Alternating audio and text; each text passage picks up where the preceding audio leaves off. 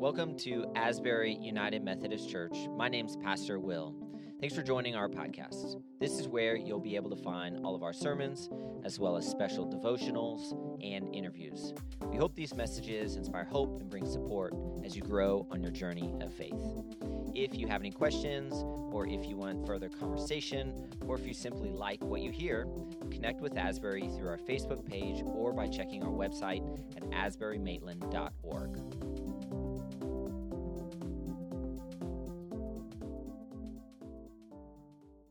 Good morning. How are we doing today? Merry Christmas. This is awesome. We've got a great group here. Welcome to our 10 o'clock combined service. As Pastor Chris mentioned, we do have another set of services later this evening if y'all choose, choose to join us then for those. Uh, but this morning, we are going to talk about a very popular Christmas movie. Um, we looked at some of the previous ones that you saw the previews for. Uh, we looked at Miracle on 34th Street. We looked at one of my favorites, Home Alone. It's a Wonderful Life. And today we are talking about a cute, little, cuddly green fella. Um, and y'all know him affectionately as the Grinch. That's right. Yeah. Um, yeah, not so cuddly, I guess you'd say, but, well, it's cuddly as a cactus, right? That's how the song goes? So. Well, let's pray and then we'll dive into the theological themes that we see here in the Grinch. Loving God, we give you thanks for this beautiful morning for your people who are gathered here, for the energy in this room, for your presence, God. We give you thanks. God, I would pray that as we walk through this message, that you would be glorified above all else. The glory of the cross proclaimed, the good news of Jesus Christ. And God, I would pray that as that is proclaimed, if necessary, to move me aside again so that it's all about you. Be with us Open our ears, open our hearts for all you have to say to us today. For it's in Jesus' precious name that we pray. All of God's people said, Amen. Amen. Amen. Well, it's interesting as we talk about the Grinch, and I mentioned we're talking about this green fella, a couple interesting facts about the film as we're going to look at. Did you all know that the Grinch was not originally green, right? Who remembers what color he was? Somebody said it. White. That's right. Yeah, in the book, the Dr. Seuss classic, the Grinch was actually white. And it wasn't until the 1966 movie, when the cartoon came out, that they wanted to go with this green color. Now, there's a couple different theories behind it. One is that the director saw this deflated green basketball and was like, I want to make my character this green color. I don't know what that has to do with the Grinch, but that's one of the thor- theories. Another one is just that the color green was just a popular color of the time. And so that's why you see that green as a lot of the different themes and color scenes of the movie. But as it came out, it was an instantaneous classic. It hit the ground running. A lot of people just loved it. And it ended up that the story and this character of the Grinch ended up kind of transcending the whole theme of the movie anyway. And it ended up that the Grinch represented different things like the materialism of Christmas. You know, so this theory that we look so much at Christmas and the gifts and everything else like that, we lose focus on the other parts, which we're going to talk about. We look at the social isolation that the Grinch experiences and how that affects us, which we're going to look at.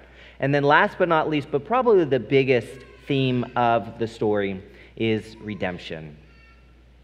And it's so much so that folks have even been known to give of themselves, give charitably after seeing this movie, having this moment where they see this, they see the Grinch go through this, and feel for themselves that, you know what, I'm going to give of myself just like the Grinch did. But I think about this character of the Grinch, and a couple years ago we looked at the Christmas Carol movie, and we have the story of Scrooge.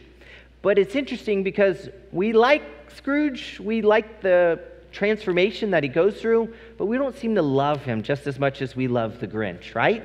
You know, I went to Disney Springs the other day and there was a wall that I had to really like practice some self control of socks of the different Grinch. And I was like, I want every pair of these socks, but I, I can't do it.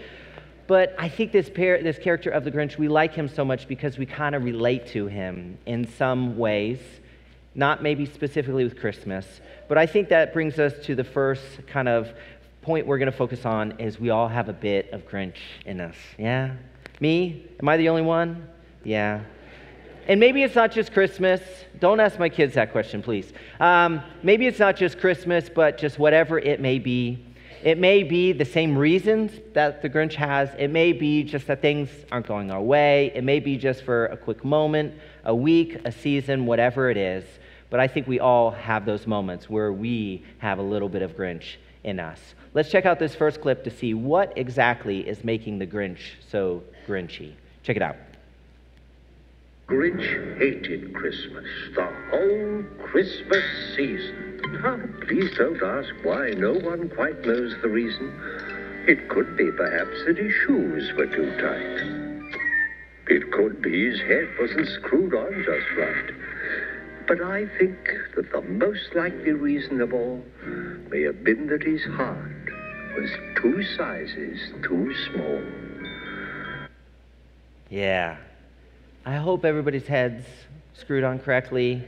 Sometimes I wonder if my, mine is, but so why is it? Why is the Grinch so Grinchy? He sits on top of this mountain all by himself with his dog and he lives alone. And some of you are probably thinking, that's paradise. Let me just give me my dog, live alone in a little cabin or a cave up in the mountains. I'm good. But here he is. He sits up above. He sees the characters of Whoville celebrating and carrying on and having these great times, looking down upon them. And he thinks to himself, well, why do they have all this fun? Why are they always happy? What is all this stuff that they're doing? And I think the main reason is jealousy. There's probably a little bit of him that wants to be a part of it. Maybe it doesn't say that outright, but that's my guess on that. And we probably find ourselves in the same way, and I think it's probably even amplified with social media. We see everybody's highlight reel. We see everybody's kids sitting so cute and sweet with Santa Claus. We don't see the meltdowns that happened on the way there, usually by the parents. Um, but we see everything that is so like picture perfect the kids in front of the tree, we see go, people going on these like European vacations, and you're like, I know what job they have. How in the world did they afford that? Why not me? I do that. But anyway, I digress. But we play this comparison game. We see other folks going through this stuff, and we think, why not me? Or maybe we think to ourselves, why me? We know the stuff that's going on in our life, and it's like, why, day in after day out, am I constantly getting hit with these setbacks? it seems like nothing will go my way. We have this jealousy, it wells up within us. And we can do the very boring, unfun thing of having self awareness and owning up to it and saying, okay, I got to deal with this. This is my stuff. Or we could probably do the more fun thing and we can act on our jealousy. And that's what happens to the Grinch is he lets his emotions get the best of him. We're reminded in the book of Proverbs, a wisdom book, that it says, A person without self control is like a city with broken down walls.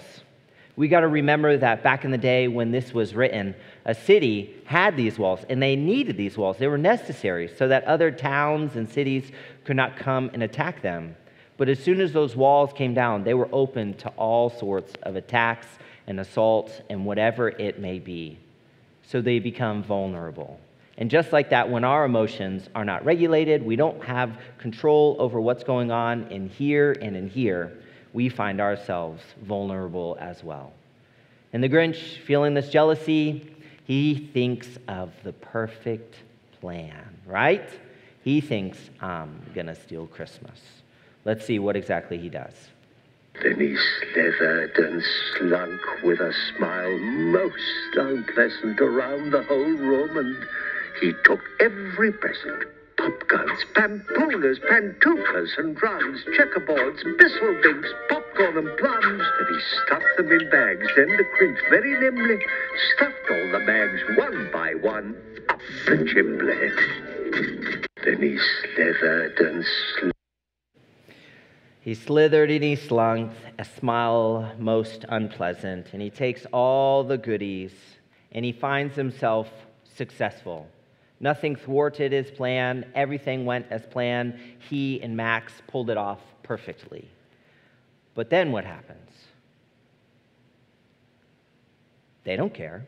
The people of Whoville are like, yeah, it's a bummer, but let's get on with it. Christmas isn't about the presents and the gifts. Christmas is about us and the community and being together with one another. It's like when you try to carry out revenge on somebody and you think, oh, this is going to be so good. And then you do it and you realize that the person is kind of like, I forgive you. It's not too bad. I'll figure this out. And that's what the Whoville people do. They come together, they sing songs, they hold hands, and they really dive into what is important for them, and that's community. Because we're made for community. And I think that's another reason why the Grinch is so grumpy, is because we're born out of community the Father, the Son, the Holy Spirit, as we call the Trinity, born into community with God and with one another.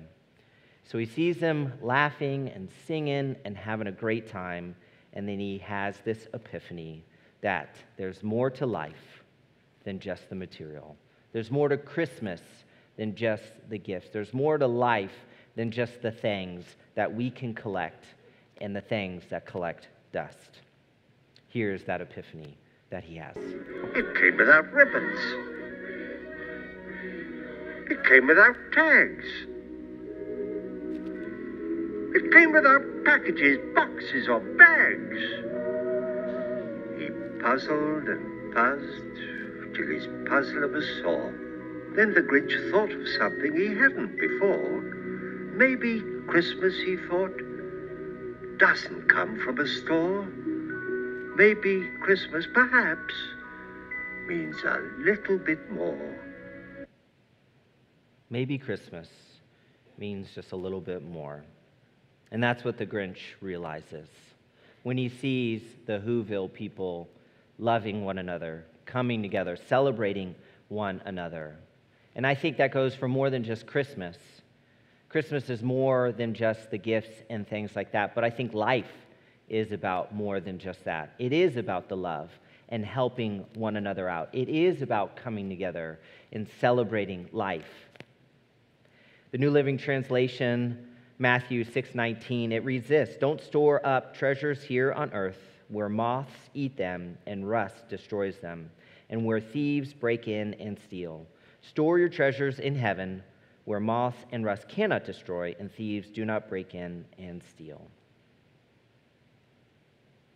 I remember when I got out of college I was pumped up. I was ready to go I thought, I got my degree. I'm basically going to walk into any organization and say, hey, here it is. Hire me. I'll refuse the first offer you give me, but then I'll counter and we'll figure it out. It's a little different than that. I ended up getting in, you know, you get this job and you get so excited about getting this job and you think, oh gosh, I'm going to make all this money. I mean, here's the, the car, so I'm going to buy because I'm going to have multiple. Um, you know, um, here's the houses because I gotta, you know, I gotta have a winter home and a summer home. So here's all this sort of stuff. And you get so excited about it and you get so pumped up about it. And I remember seeing this quote by Max Lucado that really just kind of leveled me and put things into perspective. It said this When you are in your final days of your life, what will you want? Will you hug that college degree in the walnut frame? Will you ask to be carried to the garage so you can sit in your car? Will you find comfort in rereading your financial statement? Of course not. What will matter then will be people. If relationships will matter most then, shouldn't they matter the most now?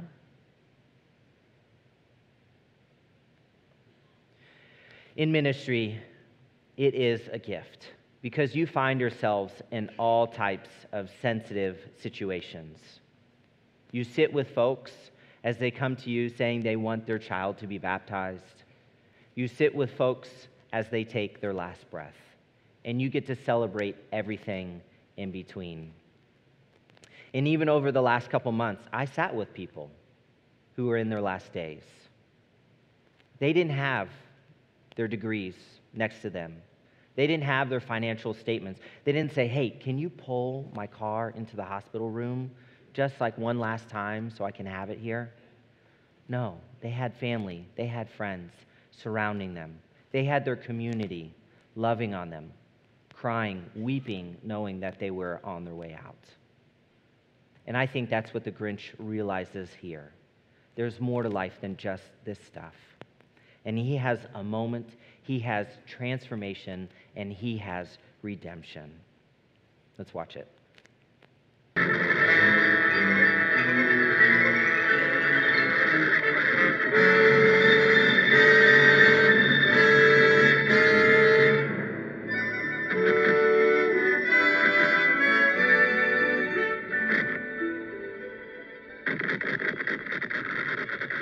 what happened then?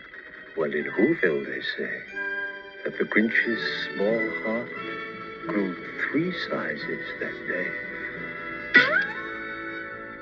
And then the true meaning of Christmas came through, and the Grinch found the strength of ten Grinches, plus two. And now that his heart didn't feel quite so tight, he whizzed with his load through the bright morning light. With a smile in his soul, he descended Mount Crumpet, cheerily blowing hoo-hoo on his trumpet. He rode into Whoville, he brought back their toys, he brought back their floof to the Who girls and boys. He brought back their snoof and their tringlers and fuzzles, brought back their pantookas, their dafflers and wuzzles. He brought everything back, all the food for the feast. And he, he himself, the Grinch, carved the roast beast.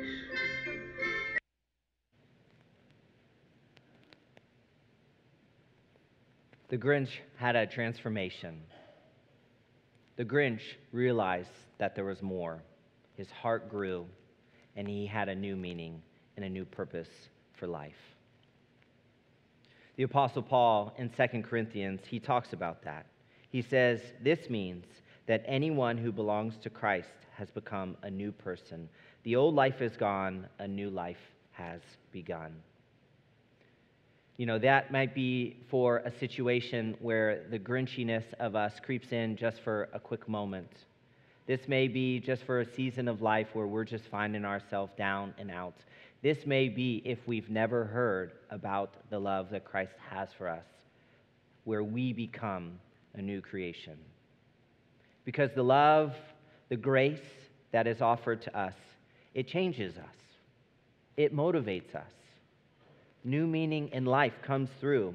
It rights the wrongs that previously had been done. It may not be perfect afterwards. It may not be as perfect as it was before, but as we are able to make these changes, as we are able to act on this love, we are able to fix things. I've talked about this before, but my wife and I are DIYers, do it yourselfers. Um, sometimes that doing yourself is a good thing, um, sometimes not so much. Um, and we have to call professional help to come fix said problem. Um, but one of the things I love the most is when there's fresh paint on a wall. You know, you patch the holes and it's kind of messed up and everything else like that, but you come in and you just paint it and it kind of even covers up smells a little bit that probably weren't the greatest, and you think, ah, oh, this is so great. And I jokingly, sometimes I say, fresh paint covers a multitude of sins. You know, because there's sometimes just some bad things that we, you know, just chopping and screwing and all that and just messing things up. And it's like, you know what? This fresh paint, it covers it up. And that's how love is too. 1 Peter 4 8 says, Most important of all, continue to show deep love for each other, for love covers a multitude of sins. God's love for us, the love of Jesus Christ, the amazing grace that goes out into each and every one of our lives, it covers a multitude of sins. When we are a little bit short with someone, when our focus is on the wrong thing, when we are able to go back and we're able to offer love, it does cover a multitude of sins. Because those sins are what separate us from God and separate us from each other, but also to ourselves. So when we are loving to God, each other, and ourselves. It covers a multitude of sins. John Newton, born 1725, 1807, was a slave trader. He was one of the most prominent people in the transatlantic slave trade, involved with some of the most horrific things our world, I think, has ever seen. He was one who was loading people on boats. He was one who was on the boats riding over, and he was one helping these people off the boats. He grew rich, he grew powerful from all of this, from horrific things. But he talks about a moment in 1748 where while he was at sea, he didn't think he was going to make it. And he ended up praying a prayer of mercy God, help me. And God showed up. He made it. He made it through the difficulty that he thought was going to take him out. He ended up then devoting his life to the faith. He became an Anglican priest, and he wrote a song, you might have heard of it, called Amazing Grace. Amazing grace, how sweet the sound that saved a wretch like me. John did some wretch, wretched things, horrific things. John was lost. John was blind. But the grace that was offered to him saved him. The grace that was offered to him opened his eyes and made him see. Because what eventually he did is he became one of the most prominent figures for the abolition of slavery. He fought to get rid of slavery, he did everything in his power to get rid of the horrors that he was previously a part of and it was the grace that was offered to him. Now, we may not be in the same boat as the Grinch to steal some little cute kid's Christmas. We may not be in the situation where we do something as horrific as John Newton does. But we might find ourselves just a little bit grinchy, a little bit grumpy. But that's okay because we have the grace of Jesus Christ that comes into our lives that we celebrate every single year not the gifts, but the love. Not the celebration, but the celebration of one another as we come together and we fellowship in communion with one another and in communion with God. That's amazing grace. That's the love that is offered to each and every one of us, despite the wrongs we've done. And that is so much the gospel and the good news of Christmas. In the name of the Father, the Son, and the Holy Spirit. Let's pray. God, we give you grace. We give you thanks for your grace. We thank you so much for this opportunity, for the grace you offer to us in our lives to be your people, because we're not perfect. You were perfect. You are perfect, but we are not, and we will never be on this side of life. But God, you offer to come into our lives you offer to right the wrongs that have been done. God, you offer the love that covers the multitude of sins, like the covering of cracks and the fresh coats of paint that make us a new creation. God, I would pray that we would recognize that. We would step into that. And God, that is better than any gift we could receive on Christmas morning. We give thanks for your love that comes and changes us. The light of the world, God, we give thanks. For it's in your precious name we pray. Amen.